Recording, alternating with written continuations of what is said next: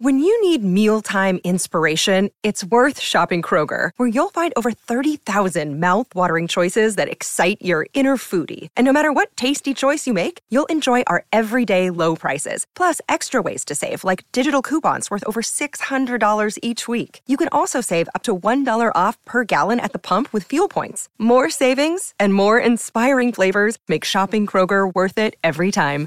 Kroger, fresh for everyone. Fuel restrictions apply.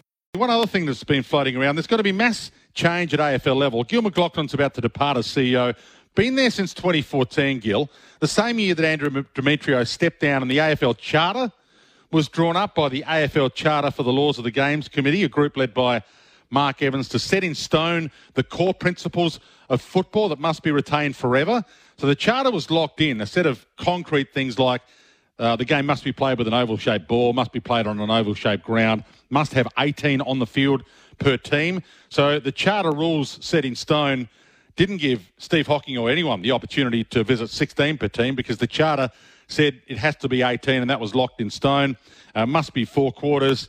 Uh, must be six points for a goal. All those kind of things were locked in by the charter.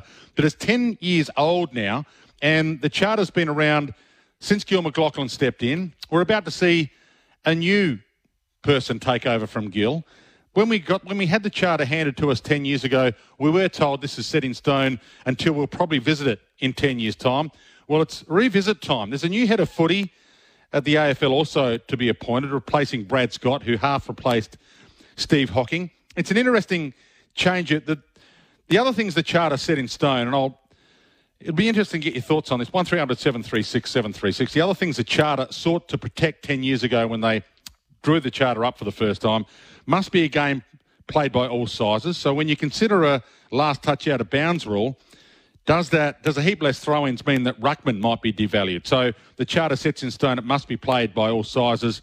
You have to, when you think of a rule change, consider the fact does that affect one particular size player or not.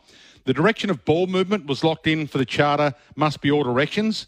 So bringing in a rule where you can't kick backwards was always going to be contentious because it's probably against the charter. The charter didn't lock in the centre bounce as a must. So tossing it in the air to restart was okay. The bounce not protected.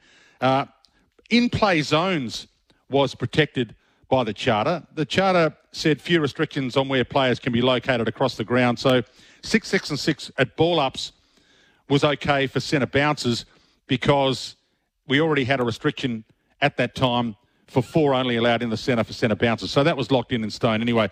1300 736 736.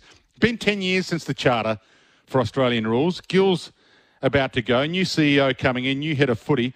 The, there's a couple of other things the 2014 charter did lock in that I want to discuss with you. One is that it must remain a kicking dominant game. And we did evolve to a period where handball threatened to overtake kicking as the number one delivery mode. And the high mark, the spectacular high mark, as it's written in the charter, must be retained. And that's a threat right now because of an evolution of the game. If the charter, if they get the charter revisited now that it's 10 years old, there's a major issue they've got to address with the high marking of the game because that is evolving out and it's against what the charter wants to stay in.